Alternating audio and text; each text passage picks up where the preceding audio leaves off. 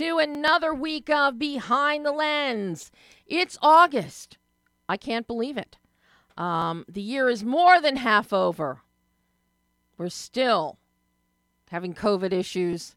We still can't get everybody back in the theaters 100%. I being one of them.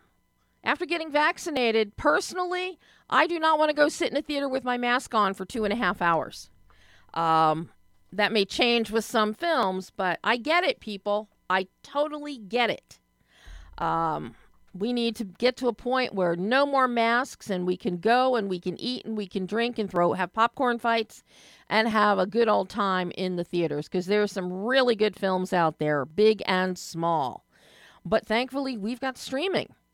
Uh, for those that don't want to go to the theater, can't make it to the theater, um, and there's some really good stuff out there. Of course, you've got something like uh, Jungle Cruise. It's a hit on streaming, it's a hit on the big screen, and it's worth seeing on both. Uh, I am in love with Jungle Cruise. It is a screwball. It shows a screwball comedy is alive and well. The Rock and Emily Blunt are incredible. Watching them in Jungle Cruise is it's like Cary Grant and Katharine Hepburn in the Philadelphia Story uh, or in Bringing Up Baby. They are phenomenal together. Um, the cinematography is beautiful, especially the underwater sequencing, which was uh, d- shot by Ian Seabrook, uh, who's an amazing cinematographer when it comes to water. Uh, you were going to hear my inter- my exclusive interview with Ian today, but the powers that be at Disney want all interviews with the below the line, behind the scenes um, artisans held off until August 13th. I have no clue why, just another ridiculous executive decision, undoubtedly. But the film, it's action adventure, it's fun, it's a solid story. Lots of, if you love the Jungle Cruise ride at Disneyland, you're going to love this film. If you haven't been on the Jungle Cruise ride at Disneyland, see this film. You're going to want to go on the ride the film is set up perfectly with all the really bad backside of water jokes that we have all come to know and love. We may cringe at them, but boy, they're awful fun.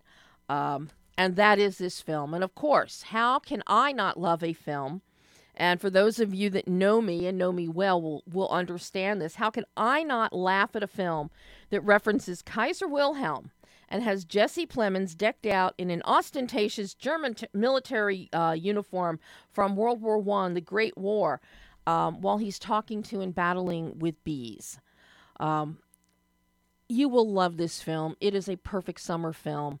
Uh, and having said all of that, that was more important than telling you. I'm Debbie Elias, film critic, creator, and host of Behind the Lens where we go behind the lens and below the line with the movers and shakers, the film and TV makers, the producers, the writers, the directors, the actors, the costume designers, the production designers, the film editors, the uh, the composers, the sound mixers, sound editors. We talk to them all, and talk to them all indeed. Um, today's show jam packed I'm already running a couple minutes late, as you all probably figured. Uh, very excited. The midpoint of the show. I am so looking forward to speaking with these two filmmakers. Catherine O'Sullivan, Paul Awad, are going to be talking about their new film, A Savage Nature. Wow. It is a thriller. It's got a noirish feel to it, beautifully shot, very challenging. It's got a minimal ensemble cast, but shot primarily in one location inside a house. And it is a very congested house with doorways and lots of furnishings and great obstacles for lighting and cameras. So I can't, and it's inspired by a true story. That's kind of my theme today. Inspired by a true story. Jungle Cruise is inspired by the real ride, Jungle Cruise. Savage Nature is inspired by a true story. And we're going to have Catherine and Paul tell us all about that. But before we get to Catherine and Paul, you're going to hear my exclusive interview with Nick Barton. Nick Barton loves Westerns. His prior films include Dead Man Standing in Wichita. He loves Westerns. And watching his films, and particularly, particularly his newest one, Death Alley, it's easy to understand why. He loves history. And he also Death Alley is inspired by true events, and not just any true events, but the true events involving the Dalton Gang. The Dalton Gang, one, of the most notorious notorious gangs back in the 19th century. You've heard of Jesse James, uh, the Jesse James gang. You've heard of Belle Starr. Um, you've got the Younger Gang. All of this, and then you've heard of lawmen like Wyatt Earp. But a lot of people forget about the Daltons, and the Daltons had the distinction. Their demise came on October 5th, 1892 when the brothers Dalton and a couple other members of the gang decided they were going to do what had never been done. They were going to rob two banks in the same town on the same day simultaneously. Uh, what happened? It's no spoiler. The only one that walked away and into incarceration uh, was Emmett Dalton. This is the story of the Dalton gang and those final 24 to 36 hours planning and plotting on the on October 4th, 1892 and following it over into the October 5th, 1892 attempted bank robber dual bank robberies at, in Coffeyville. Um, it's a great piece of history and I'm so excited that Nick has decided to bring it to life on the big uh, for the big screen. Of course, it is streaming tomorrow on August 3rd. Everywhere you can see it. And I think it does have some uh, limited theatrical releasing around the country. This was shot on location in Lawrence, Kansas, and some other places. Some historical museums got involved. Uh, the cast is impeccable. The production values are exceedingly well done. You've got horses, you've got pyrotechnics, you've got incredibly choreographed gunfights. Uh, you've got the, the local foliage, forestry, cliffs, water of the region. This is not an easy undertaking to tell this story. Um, but the person who can tell it better than me is Nick Barton. So, without any further ado, let's take a listen to my exclusive interview with writer director Nick Barton talking the a must see Western, Death Alley. This is a really cool film, Nick. Oh, thank you. That, that means a lot to me. Thank you very much. So many people forget about the Dalton gang. I, I agree. I, I, I grew up in Kansas, and so, uh, you know, admittedly, and, and I'm a little embarrassed to say out loud, but I, I was unfamiliar with the story of the Dalton gang growing up. And, and then when I, I decided I wanted to tell a bank heist story because I wanted something in which I wanted something in which the the a, a gang of, of characters all simultaneously have the perfect plan go awry. So I started researching actual bank robberies to come across it, and I came, and that's when I came across the Dalton gang story. And I said, well, I'm a Kansan who makes westerns. I feel like I feel like I'm obligated to bring this story back into the public consciousness. So it, has been a really fun undertaking. The community of Coffeyville has gotten way, just so supportively behind the whole thing. Uh, we had so many people from Kansas and regional horse riders and props masters and leathersmiths and sets and locations that just all got behind the project. I've never had anything that had quite such a strong community support. So it, it's it, has it, been a really fun and cool undertaking. Bringing history to life kind of has a way of doing that with communities. You take a look at the East Coast and all the Revolutionary War reenactments uh, and things that happened in the Philadelphia, the Boston area, or the Civil War reenactments at Gettysburg and Lynchburg and other places. And I, I really believe that people do, when they see history coming to life and being played out, I think that really engages them and wants them to be involved in it. I completely agree. You know, I, I think I think one of the unfortunate realities of modern filmmaking is that we've gotten into a, a terrible cycle of just resurrecting old stories. Yeah. And and you know everything seems to be a remake now. I can't I can't imagine what some of the studio boardrooms look like, but I, I imagine there's executives who sit around and say, hey, what's a story that we told 20 years ago that we can just reboot for those kids is now kids? And unfortunately, there's so many amazing, true, authentic stories that Yep. it's our obligation with posterity to carry forward. That I that I I just I, I think more filmmakers should feel the obligation of, of putting honesty and, and history in front of people again. You're so right. And it's funny you mentioned, you know, like films from 20 years ago because that's really about the time the the timeline.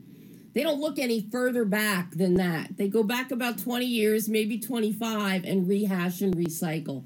But they don't really dig back into the 20s, the 30s, take some silence, bring them up, modernize them.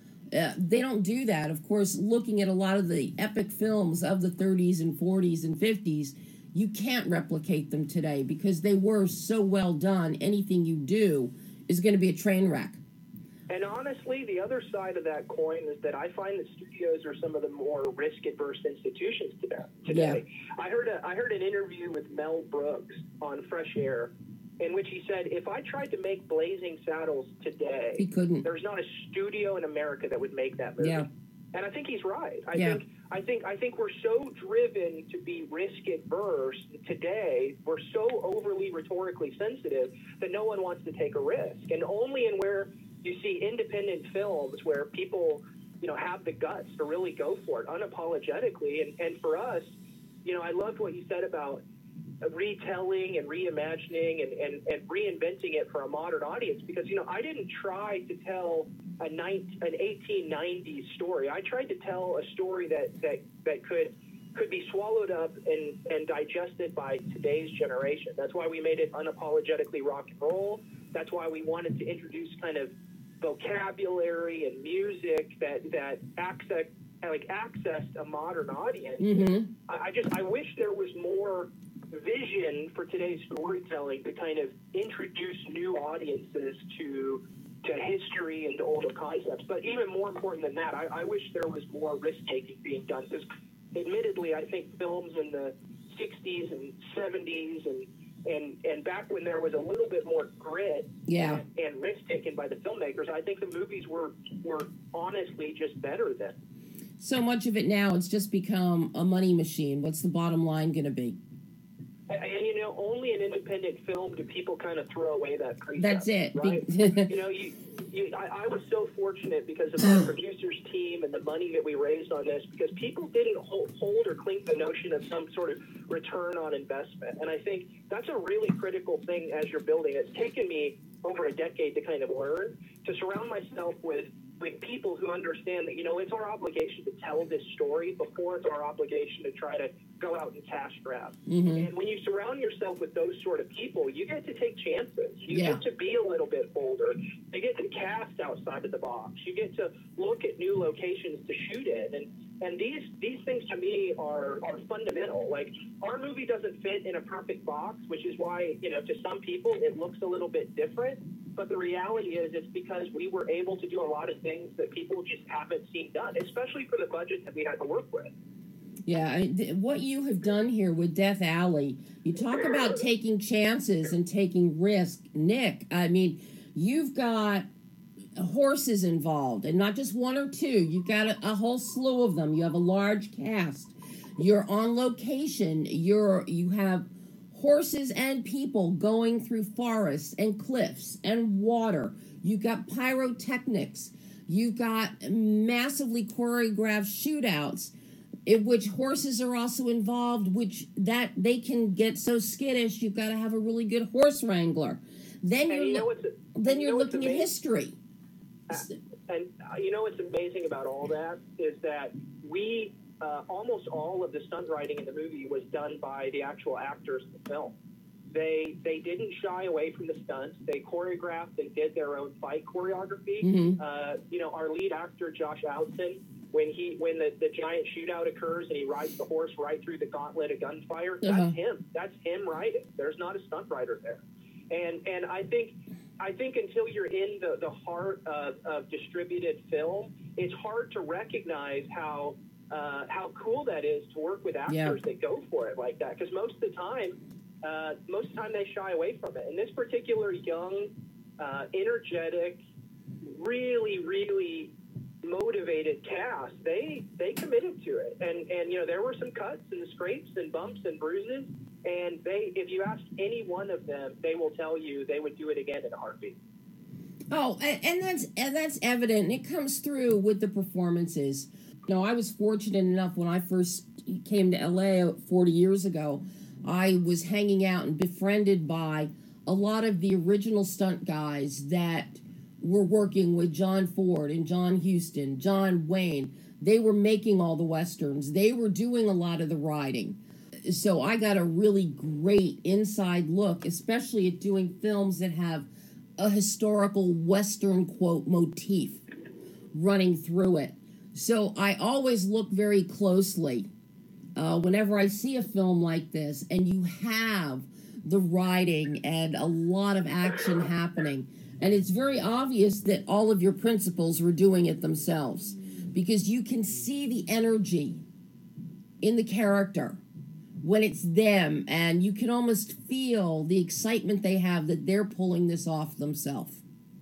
I completely agree. I think no matter what we try to do with CGI or visual effects, nothing beats a practical stunt. Yeah. So I was fortunate enough to have a really amazing horse wrangler who dedicated a lot of time to training our principal cast. I was fortunate enough to have a cast who went for it, committed to the action, and then I had a phenomenal on-set special effects artist who oversaw all the shootouts, all the pyrotechnics, all of the explosion. Uh, his name is Tim McGill, and he's been in the business for about 50 years. Uh, and I just, I had a wonderful team of people around me who, uh, you know, we, we put full faith and trust in each other, and everybody committed to it. And uh, we were very fortunate because as much action and and as many stunts and as many horse falls and rides that we nobody got hurt. We didn't have one single injury on set. The only issue we ever had was when uh, we, we used one an old prop from an old uh, 1860s uh, foot uh, camera that had an original gunpowder flash. Uh-huh. And we accidentally forgot to turn off the smoke alarms, and we got the fire department called on us because we turned it. We, we set the thing off indoors. Oh my God. So that was that, that was the first and only time we ever had uh, anybody show up. And unfortunately for us, when the fire department showed up uh, to turn off the fire alarm because we had to we had to clear all the sets out, they came in and said, "Are you guys shooting a movie here?" And I said, "Yes." And they said, "We don't want to be a bother, but would it be okay if we stuck around for about an hour and uh, and, and watched on set?" I mean, at that point, I can't say no, but they were they were wonderfully helpful. That was literally the only the only wrinkle we ever had on the shoot. Wow. Well, you know, before you even you even get to start shooting, it all comes down to the script. And I love your con your script construct. I love how you and you mirror your visuals so well to your story that we see an older man with a, small pocket Bible just walking through a city street in 1931 or whatever. We don't know who that is at that point. You then you take us back in time, but you bookend up. You essentially bookend the film with this older man. We eventually find out it is Emmett Dalton. Then you you really hone in on the day, October 5th, 1892. But you give us a great montage that sets us up for the antics. For anybody that doesn't know who the Daltons are or were, you give that great montage that also brings in there uh, Heck Thomas, who is so key in the Dalton story. This is structured so well, Nick. The, the whole film, it's a history lesson in and of itself, and you don't drone on. You find a great balance in the story structure and then in that visual structure. And I really like what you've done.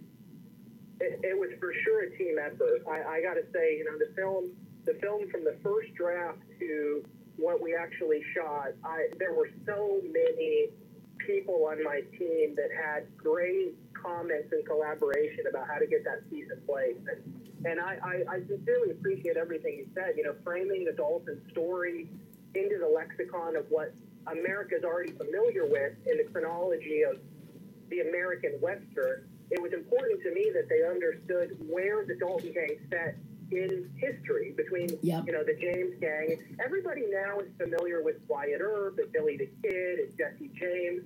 And it was, it, and, and I think people forget that there was a time in which Bill Dalton was the largest bounty to have ever been placed on an outlaw in history. And it was important to me, you know, they may have been familiar with terms like the wild bunch. They may have been familiar with the actual Longview bank robbery, but the reality was to rob a bank in the Wild West was an incredibly difficult endeavor. Mm-hmm. And I think I think the the modern colloquialism of what the West was like was that it was really easy to just run into a town, rob the bank, and run out. And so for me, I really wanted to make it clear that there was a pocket of history where these guys dominated the public consciousness, and then how incredibly difficult the tasks were that these outlaws actually delivered. And so um, to get all that into, you know, an hour and 40 minute narrative, it took an entire team of people to get that storyline right. I, I can't take credit for it because I, I mean, there, there were so many voices that went into helping craft that storyline. And then we, as you talk about the visuals, I really have to give a lot of credit to my cinematographer, oh. Nathan Smith, who participated four or five months before we started shooting in the development of the storyboards and the lookbooks, the lighting arrangements, and you know, in a team that he had put together with Sam Schurter as his gaffer and the other shooters, Lonnie Quattlebaum, Alec Walterscheid, Maxwell Frank, we we had a really great team. And at Nathan's lead, I was it felt really wonderful to have uh, a partner in crime across the entire project who brought that visual. Well, your visuals are are standout. I love the, I love the the stripped back color, dusty look, the pale, not a sepia, but kind of a washed out sepia almost. But for when we're in the banks, inside the bank, that dusty rose wall, the gold in the safe, we get vibrancy there and around the campfire on October 4th when they're planning everything. You get the richness of that firelight and the inkiness of the dark as as sun is setting. And of course then as as the lovely ladies of the evening show up to entertain them. Um, but you're very judicious in how you use color. And once we get to October 5th, but for the bank itself, in the interior, you really pull back on the colors so that when there is blood, that stands out. You've got Nathan's got some great, great shots in there after a gun has been fired. And you talk about a smoking gun, we see the smoke coming out of the guns. And if this had been super saturated, if you had heightened it to make it surreal, that would have fallen by the wayside. So I love call it a minimalist color palette that you have and it works so well to let the characters shine through and the minutia in those little details like the bullet into the into the boot.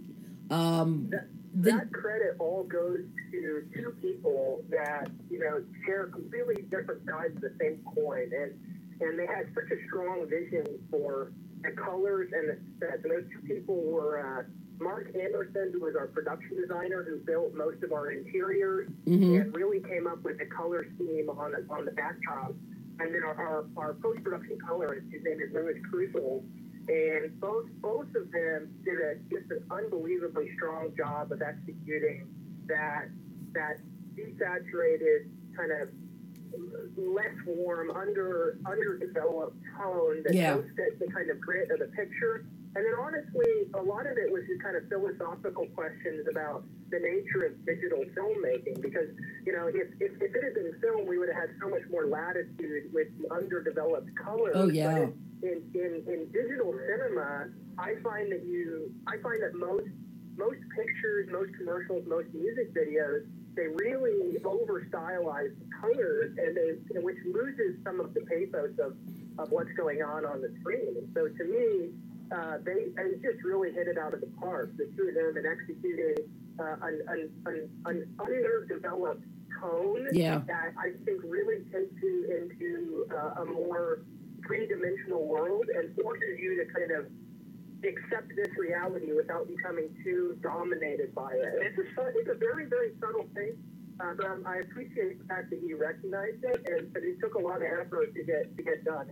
you know, the last person I need to call attention to, just because his, his contribution was so many different places in the movie, was our art director Brian Johnson, Mm-hmm. who who who fleshed out all of our backgrounds, and you know, like you call in, you call out the the, the backdrops and the wallpaper and the, the behind the scenes sets. And you know, Ryan really went in with him and his art team and, and flushed those those locations out in terms of you know authentic posters that they created to put on the back walls and uh, original artifacts that they, they sprung out all over the interiors of the bank. And so, you know, those those those universes that they created were so real that the second we walked into them fleshed out, you could just watch the light bulbs going off in everybody's minds around us. It was really fun. It was, it was like a kid going into Disneyland for the first time, seeing the work that Ryan and Mark had put together. Well, what's so wonderful about seeing that, number one, with the denatured, with the stripped back color and the lighting, um, it also metaphorically, it tacitly puts you as a viewer into history. Um, you feel that sense of history unfolding without it being shoved in your face. Um, because when you look at, at the outfits and all, you know, the clothing on the on the guys on the Daltons, it's it, men's clothing, as you know, hasn't really changed a whole heck of a lot over the centuries. the old west stuff is still appropriate today, but having that that color pulled out and then honing in on these artifacts, you know, a shot here, a shot there the way the noose is tied and placed around the neck or and the body pulled you know the little things in the bank the glass etching on the teller window uh, and the cage things like that tell us so much without wasting exposition from a dialogue and story standpoint. And it really does add so much to the film. Know this is my third western and and I, I will say you know, the success of your picture when you're making a period movie like this lives and dies in the details. We were our, our we had a, an authentic leathersmith who made all of our saddles and belts and holsters from scratch to make them period authentic. Mm-hmm. Uh, our our on-set armor, um, a lot of the guns used in it were, were, were not replicas at all. They were original 1880s guns. Wow. Or, and, and, and we went to great lengths to actually replicate a lot of the actual guns that were utilized in the picture. And, and, and, you know, you owe it to the historian, you owe it to the story itself to get those details right. Yeah. Because if, if you don't, you really don't love the story to begin with. When I first started out in, uh, in theater, I had a wonderful mentor who said, uh, Nick, there's only one reason to make a movie. And he said, what, and, and I said, well, what is that, John? And he said, to tell a story. yep And if you if you have if you're doing it for any other reason, if you're doing it to make money, if you're doing it to become famous, if you're doing it because you think it's cool, you're going to fail. I mean, it's just the reality. But if you have a story to tell and you feel the obligation to getting all of the pieces of it right that you can, then you're you're going to succeed. And and what what happens with it once it's out into the public space, you know, how, what people think about it, the public's going to have visceral reactions, positive and negative, to whatever they experience. I personally enjoy watching the discourse play out more than um, more than feeling like there's an ownership to, to what the discourse needs to be. Mhm. Because to me, once once it's in lock, once it's been delivered, I've I've done my job. But you only be proud looking back at the experience if the reason that you did your job was because you had a story to tell and you wanted it to exist.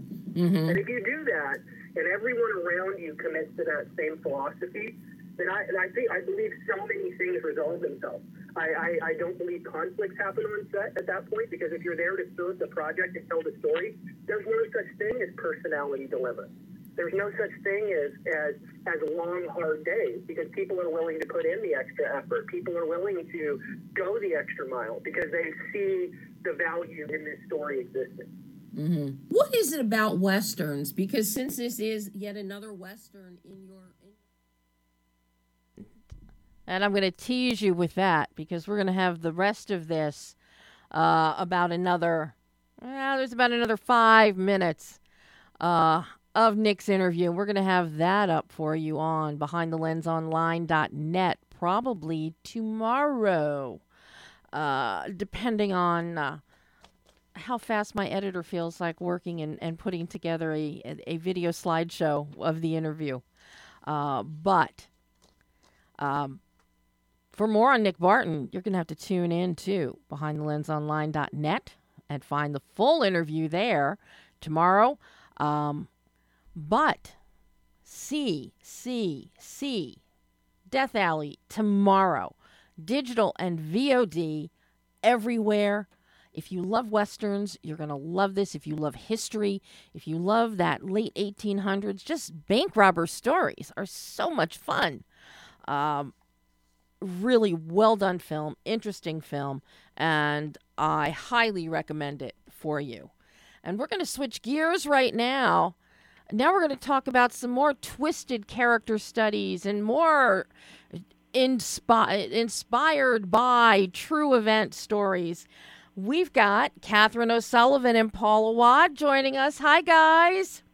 Hi. Hello. How are you? We're wonderful and we're excited to be talking to you. Yes.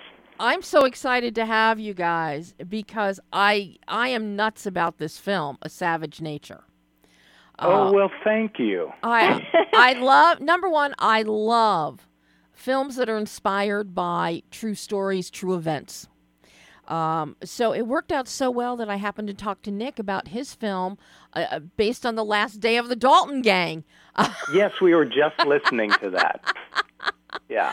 Um, and you know, there's something about the twisted psyche that's so interesting to watch.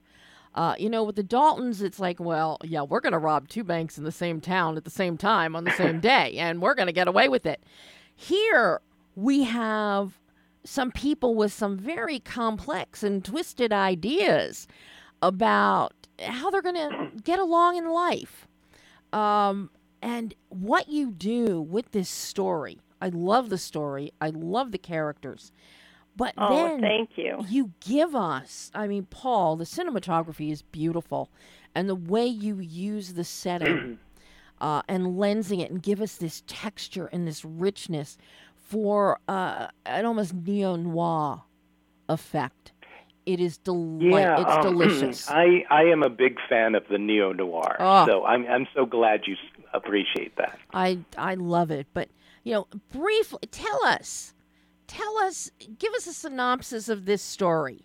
I don't want to give anything away, so I'm going to put this in your hands. So if you give something away, it's on you, not me. So yes, well that that is always the challenge with this um, when we talk about it because we don't want to give anything away. But I would say um, it's about a couple on the evening of their wedding anniversary, and they've been having some trouble, but they're going to try to make a fresh start of things. And then unexpectedly, um, some strangers uh, change their plans a bit. And so, how they deal with that. it's to say the least. They their plans get changed a bit. Um, but this is what what really this sounds like a run of the mill story to anybody just hearing it, but it is so far from that, and it's because of your character construct, the performances, the performances in this film. You bring in Joanna Wicker, who plays our seemingly happy or unhappy housewife, uh, Beth. Her husband, um, former military, now one of the local sheriffs, uh, Steve, played by Steve. Uh, is it Politis? Pol- Politis. Politis. Uh huh. Then we have our our untoward visitors who we do meet earlier as obnoxious customers in the diner that Beth works at. Doug and JB, beautifully played by John Hudson Odom and Joseph Carlson. Yes. A favorite character actor of mine that we don't see that often, Frank Riley III, who plays the other the the, the other sheriff, Frank, and then Rayanne Gonzalez, who is a a friend and coworker of Beth's. This is your whole cast. yes. And Yes. everybody plays a very integral part in this story. But as you watch these performances, especially Joanna and Steve as Beth and Steve, oh my God. The disdain for each other, The uh, uh, you see on Beth's face the former homecoming queen. Steve was the you know the big man on campus, the quarterback, went on to military glory, and now he's back. There, and you can tell she doesn't want a podunk town. Uh, it, it's kind of like uh, the film the the uh, the very very dark comedy Drop Dead Gorgeous. Everyone wants to get out of the town. Yeah. And and Beth wants out, and you see it on her face, and the fact that oh, she's married to this guy, and he came back to the town, and then he's looking at her, and it's like, who is this woman? You know, he's been gone overseas for tours of duty, and that adds such a sense of realism because we've seen and heard this in real life so often about when people go overseas for extended uh, military tours and come back, they are like strangers. Um, Yeah. So Yeah, I've had a couple of students who actually um, went for over, you know, overseas um, for tours and, and came back, and the, the struggle they have, as well as the, their loved ones have, in sort of renegotiating those relationships Yeah. is is is tough. And that's really what we see play out. We have she's cooking a nice anniversary dinner. Of course, what is this with having her serve him and put it on his plate? Um, you know, we we were talking we were talking the other day about that scene and and Joanna's reaction to um, the waiting to put it on his plate, and that's actually one of my favorite two seconds in the movie. Just her reaction. Well, that's that is it's such a great reaction, but I'm seeing that I'm like what woman today is going to be putting the food on her husband's plate? Look, you throw it down. Hey, there's a fork in there, there's a knife. Scoop it out yourself. Uh, Yeah. Yeah. that I think also is this lovely character moment for him. You know that that he's not not quite aware how things have progressed. Yeah. And uh, so you feel that uneasiness and uncertainty. But you know, he he's come home, he's hidden a, a nicely wrapped gift with a bow on top. You can tell he didn't wrap it himself. No offense, Paul, but we all know guys don't don't really put that much neatness and care and, and perfectly creased seams in there. Um, and then hides it in a locked closet so she can't see it. And you're what is you know, is he waiting to see how the night goes, whether he's going to give her the gift? Their performances are so rich and so emotionally textured. You guys lucked out casting the two of them. Um, we feel really blessed with our cast, and um, just and the way they all just sort of work together. They all ended up living together. Um, when you know, in the same, they lived on the set together, Uh-huh. and we do feel really blessed with their performances. And uh, yeah, we uh, we're glad you appreciate it. Oh my God. It's like you just watch the two of them. And, uh, but Joanna is really interesting to watch from beginning to end. Um, when we first meet her in the diner, and she's very skittish about these, you know, uh, slovenly, disgusting pigs who are in there as customers. Um, we just look. I just call it like I see it. Slovenly, disgusting pigs kind of summarizes the two of them. Um, Um, In, in real life, they're lovely people. Oh yeah, but it's a testament to their skills as actors. Uh, Um, and I'm a I'm a little hesitant to say too much, but um, the evolution of Joanna's performance is just Oh. I could not be more thrilled. Um, you know, just uh, where where she starts and where she ends. Yes. She just puts so much texture in it. oh, I mean, you watch this, uh, this in th- this whole character, um, but driving it, driving it, and you can feel it. We've seen this happen before. Is that whole? I was homecoming queen. I deserve better than this. I want better than this, and I'm not happy. And Yeah. that is at the root of all of this for her. And Yeah, and the interesting thing about uh, the characters is, at least from my standpoint, is that you know sometimes from the outside of anybody's life we can see the simple solutions to people's problems, but people, when they're in living those lives, don't necessarily see a, a path out, Mm-hmm. and so um, people take make choices that we would probably not make. We think they should get a divorce. I think so too. Um, personally, that looks like a nice rural town back east, Yeah. probably below the Mason Dixon line, which means there's plenty of buses around. If you're that unhappy, go get a bus ticket. Greyhound will take you anywhere. Um, Yeah. So, but all of these things make make this such a great character study about individuals, but then also situations, and you develop that this was- so thoroughly. It's just so Yeah, much to bite into. one of the things that intrigued us and and I think a theme of sort of when when someone sees the entire movie they'll sort of understand this statement but that how each of the characters is in a trap in whether it's um a trap by birth, circumstances, uh, society, a lack of imagination, and they're they're trying to negotiate out of those traps, and all of them end up together one night, and and those are the results. and and just to uh, there's there's a scene that we didn't end up putting in the final cut. Most everything went in except the scene, and it was actually a beautiful scene where someone that knew Beth from high school sort of talked about her glory days. Um, but it actually turned turned out to be a little too much because we thought all the information was there, so it didn't end up in the final cut. But it is that oh, I was so promising in high school. Uh, here's where I ended up. But and of course, in the house, you've done such your production design and your set decorator have done such an incredible job because this whole thing it's either in the di- there's a scene in the diner, and then everything is in the house. And you just look, you come in the front door, and as you lay your keys down on the side table by the staircase, there's a picture of them, a black and white picture of, of Steve and Beth as uh, happy as a couple. But then prominent prominently in the middle is Beth wearing her homecoming queen crown and banner and gown.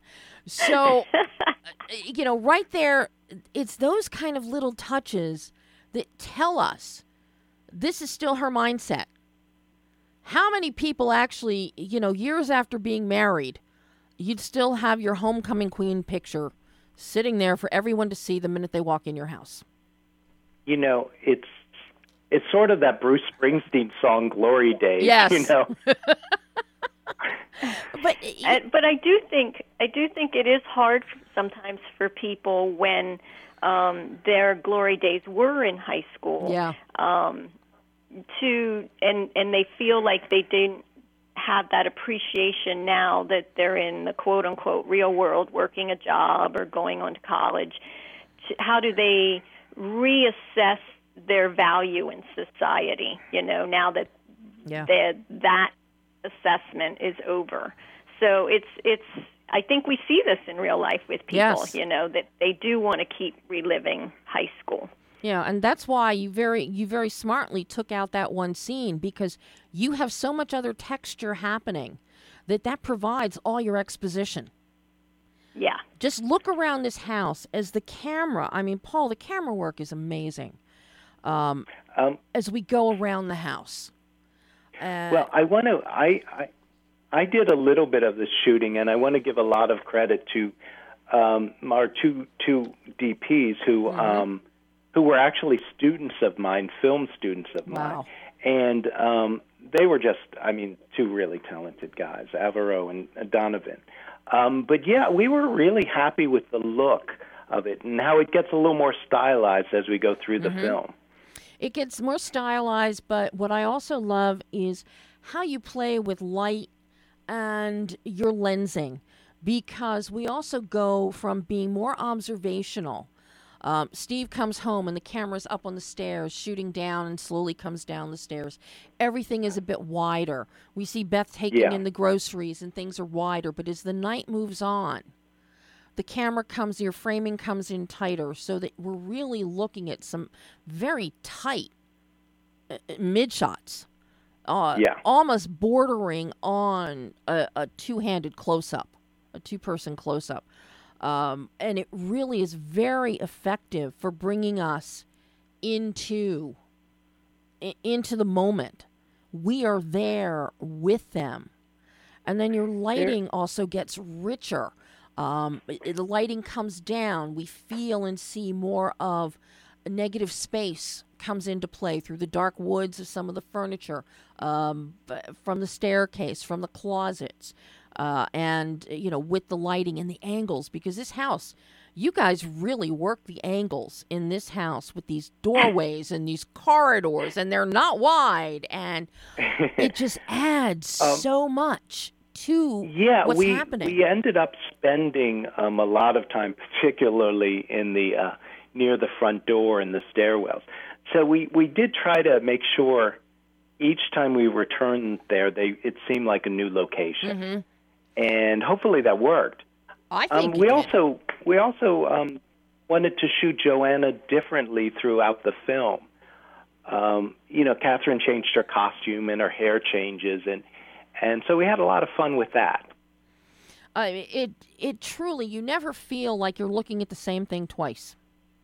That's good. That's good because we were shooting in a real location, somebody's real house. They were so gracious to let us take over their house, um, but it does have its limitations, like any real location. And we wanted to make sure that we could uh, film it as various as possible Yeah. without, you know, revealing the limitations of the home.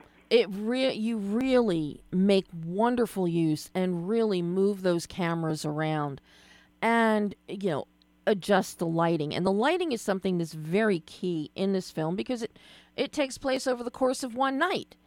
But you weren't shooting all night shoots for this, were you? You were doing No. you know, you- Um, most we we started about noon, and we would sort of finish after dusk at about 10 Um, our actor Steve actually had newborn babies at home, Oh, no. so he had to leave at the end of every shooting day. So we tried to make it easy and not shoot nights for him. So, what kind of challenges did that present in terms of your lighting so that we feel the night and the night is moving along and it's getting darker and it's getting more intense? How did that impact your visual design and also how beneficial were all these heavy trees around the house in giving you some much needed darkness? Uh, the, the trees were wonderful. Um, yeah, it was a little, um, you know, we had to track the characters sort of through the day, but we also had to track the day. Like Yeah. at what time was this scene? What time was that scene? Um, and it was challenging, and I, I think we did a pretty good job. Um, maybe certain parts aren't as consistent as I would like, but yeah, it was a challenge. Well, I, I like how we get into the third act, and essentially we do have, you know, morn is breaking, so we've made it through the night. Um, yes. But I love how we get that complete, that completeness of the night, thanks to your sound design. Um, the sound mix is really well done here. Um, Um, we actually, uh, I'm going to give some credit to uh, Studio Unknown. Um, they are a great um, sound post production facility, and they did a wonderful job with us. Um, we were thrilled with their work. Yeah, I real I like the sound mix because when you're in a location like that that is so remote, you're going to hear things coming from miles away, very faintly, but it's going to increase in, you know, increase in increments as it gets nearer to you. But you've also you don't have the city noise, you don't have neighbor noise, so you're really going to hear the the tires on dirt and the gravel as it's driving on the street, the motor of the the engine on the truck. Um, and I love how all of that comes into play from a sensory standpoint. You really, you know, you ticked all the boxes here, guys. Oh, well, thank you so much. And we really appreciate you watching it so carefully. We we did try to put a lot of detail in there, and we are hoping people would see that.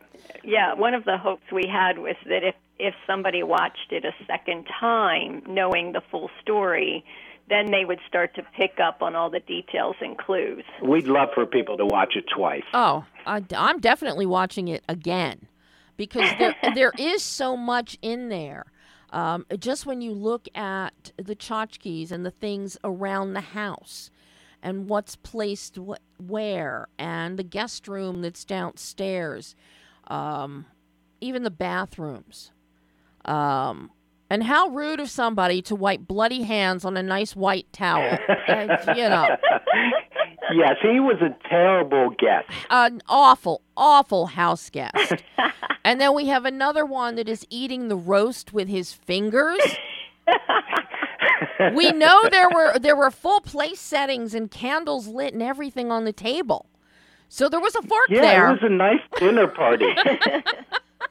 But you know, all these I- I just love little things like that that speak so loudly as to the, the specific characters and who Yeah, they well, are. the actors were just wonderful. Oh, my God. Um, and uh, it was I we Paul and I have talked about this before. It was because we all come from theater backgrounds. Mm-hmm. You know, um, our actors uh, are these you know established professional theater actors, and Paul and I both have theater backgrounds.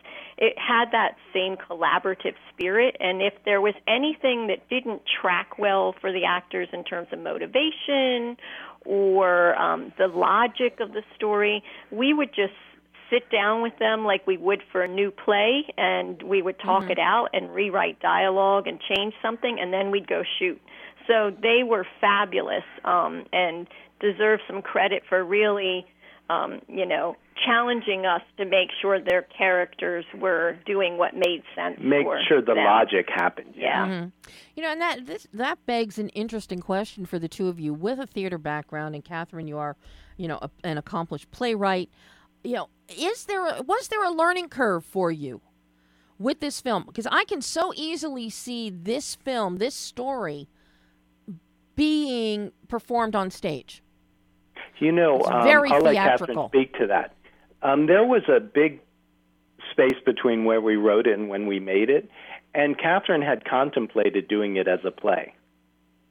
Yeah, I had that same reaction, Debbie, that like because of the one location, it lends itself very much to um, a play kind of performance. Yeah. Um, and in terms of learning curve of um, working as a film, Paul and I had worked on a number of projects before, so I, I was very comfortable with um, that. And you know, everybody wants the the film, the story to be better, and that was one of the things I really ap- appreciated. We had this marvelous cast, and we had this great crew, and Paul and I were all committed to making the best story possible. So um, ego tended not to get in the way, and if if they didn't like our words, then they went away, and we found something else. You know, you don't want to get um, in in the way of your own story. And that also probably had to do with us all being in this one location for extended time. But this was a really this was a fast shoot though. You shot in what, 11 days? 10 11 days? Uh, we shot in 11 days because um, that's what our budget sort of worked out, and also the way it worked out with our cast, who um, were very busy people. So yeah, so we were we were lucky to be able to have them for that short period of time. And I think because they were so good and we were asking relatively a, a, a modest amount of time from them, I think that some of them had like between shows or whatever they were working on were able to work this into their schedules and so we were we were motivated to be very efficient. But shooting um, shooting a feature in 11 days It's crazy. It's is insane. crazy, and you know, if it had been a different script, it might have been impossible. Well, because of the fact that you limited the number of cast, you are in one location. Um, that was your that was your saving grace. Yes. Uh, Um, I, I will I will mention one other person. Uh, the cook in the diner is a good friend of mine, John Morrison, who uh, is sort of my lucky charm. So it was nice to have him there. oh, he's your Hector Elizondo. He is. oh, everybody needs one of those. Garry Marshall had Hector. Everybody needs a Hector. Every filmmaker. Yeah, he's my Hector. Yeah. Oh my God. You know, how challenging was the editing process for this film? Because uh, this if you can't maintain the tension, if you can't build that suspense and accommodate all the twists and turns that we see happen, it it will fall flat no matter how good the performances are. So your editing is really it's a real pot boiler. Um, I think my biggest fear in going into editing was that we would reveal too much information. Um, and also, um, it may, I mean, I think some of the audience might find it having a little bit of a slow start, and we really weighed how quick that start should be. Um, so those were really some of the challenges. Once it got moving, we were fine, but how much information do we give and and how slow should the beginning be? The dinner scene initially started as a real dinner scene. It was long. Um, the the anniversary dinner mm-hmm. scene.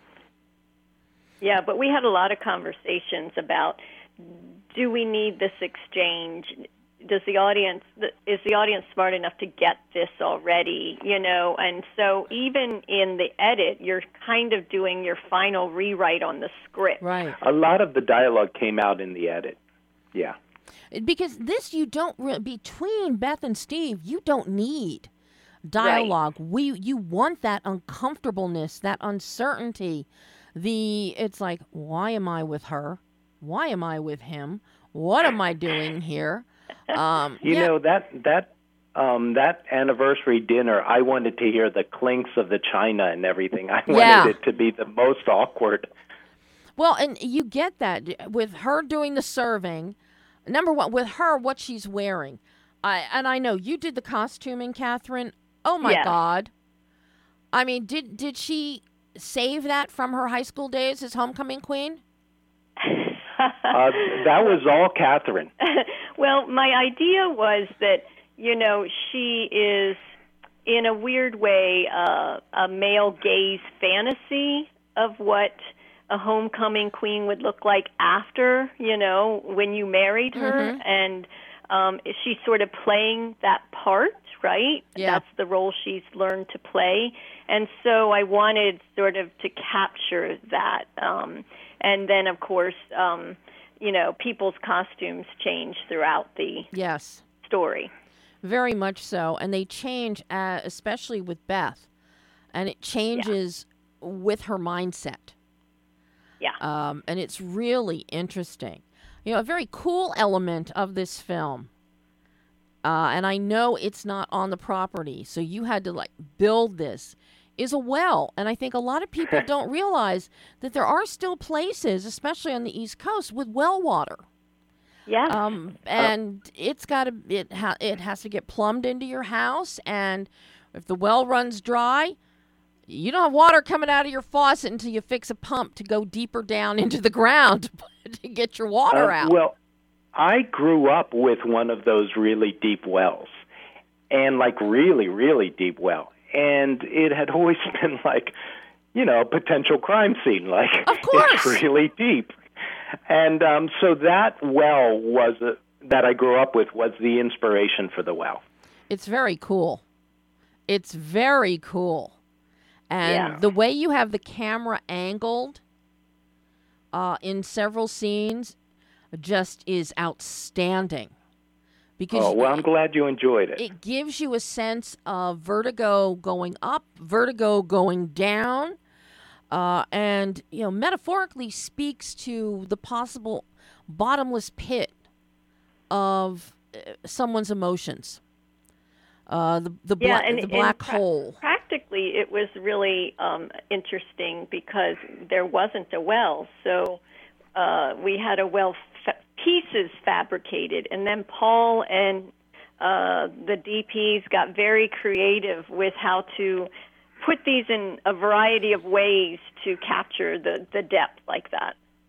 No, it really works so well, but there's so much metaphor in Yeah. that well for these characters, um, especially for Beth. and uh, I just really love how you have how that was shot to really send that that metaphor home to really make that connection. Um, and and um, there's I probably something I can talk about, but just how yes. how the last little bit of the well is used, um, and our main characters, uh, you know, is something we really enjoyed uh, shooting that last little bit in the well. Oh well, that I mean, that's just that's your payoff. That's your money. Yes. That's your money shot. Come on, yeah, Paul. Yeah. that, that's your money shot.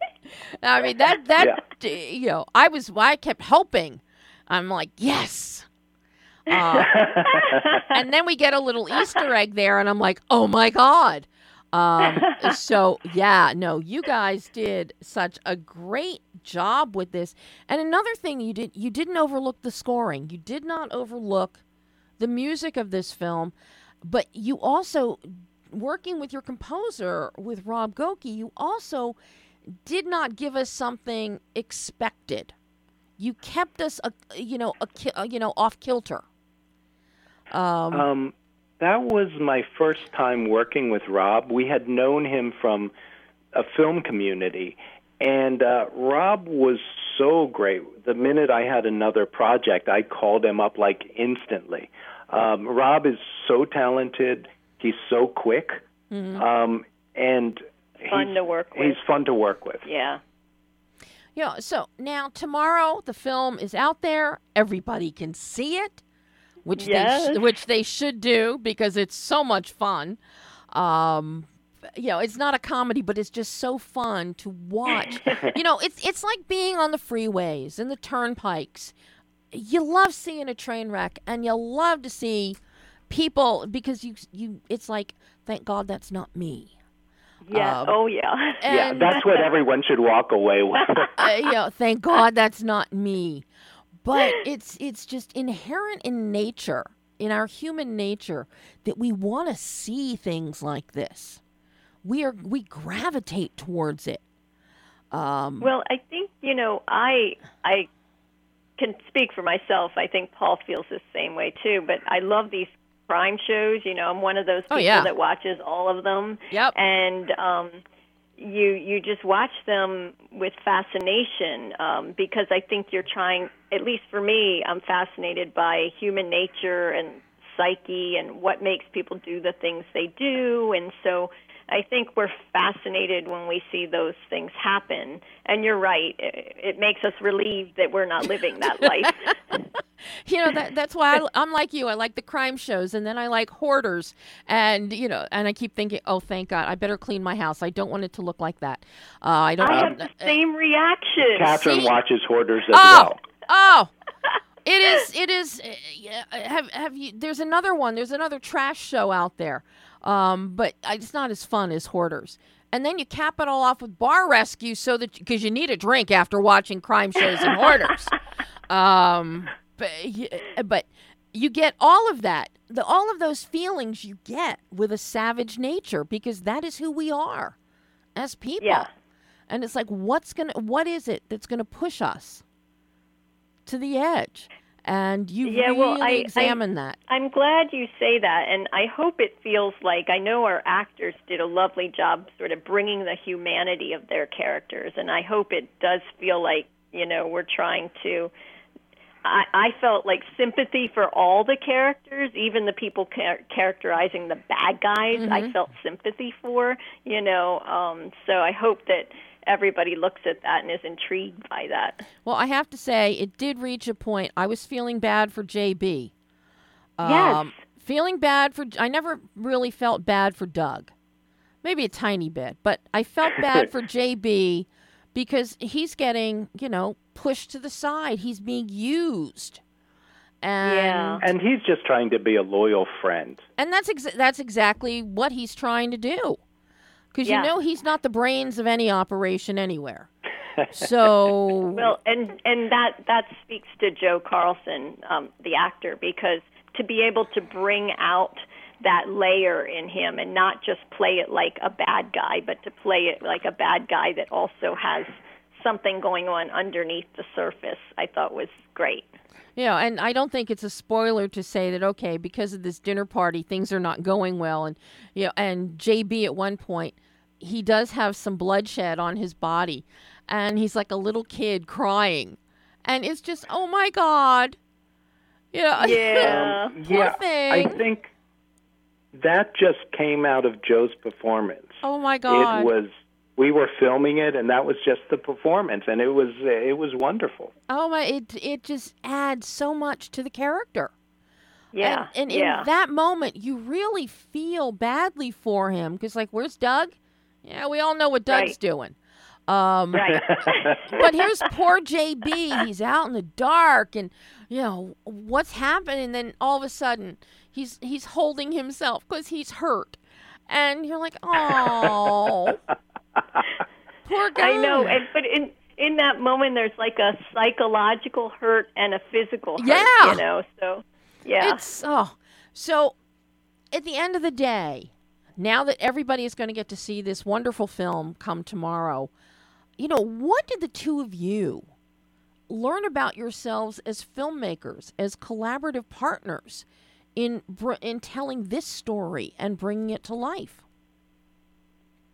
Um, that's an interesting question. Um, it was. Well, actually, I don't know, Catherine.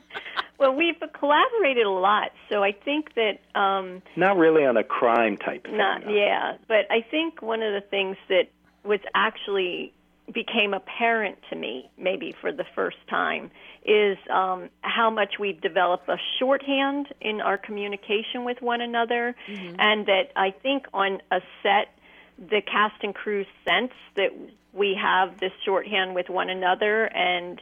Um, we're almost like a creature with two heads, right?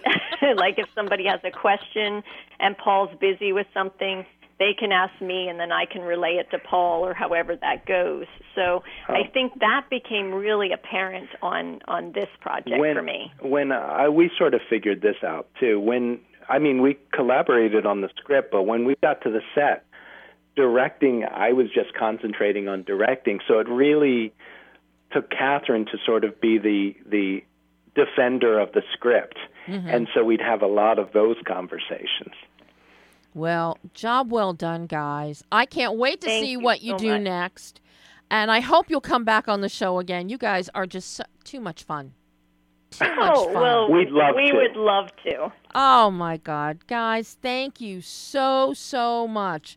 This Thank is, you for having us. Oh my God, such a privilege to have both of you. I always love it when I have lovely filmmakers and, and great films. And well, I uh, you're a double dipper here, or a triple. You know, third time's two, a charm. two for the price of one. That's it. Oh, guys, thank you so so much, and hopefully I'll talk to you again soon. That sounds Okay. wonderful. Thank you for having us. Thank you. Thanks, guys. Bye-bye. Bye. Bye. And that was Catherine O'Sullivan and Paul Awad, co writers. Paul directed, Catherine also produced and did costume. Paul also did some of the cinematography. A Savage Nature. It's available tomorrow, uh, DVD and digitally. And of course, Death Alley, the final hours of the Dalton Gang. That's available tomorrow great stuff. And of course, Jungle Cruise, see it, see it, see it. It is so much fun. And then go to Disneyland and uh, ride the Jungle Cruise ride. That is all the time we have. I'm not going to say it. You already know. Um, Pam's in the, in the booth laughing. Yes, we, we went over again. Um, but next week, Jessica Devaney's back with us talking about her film Pray Away.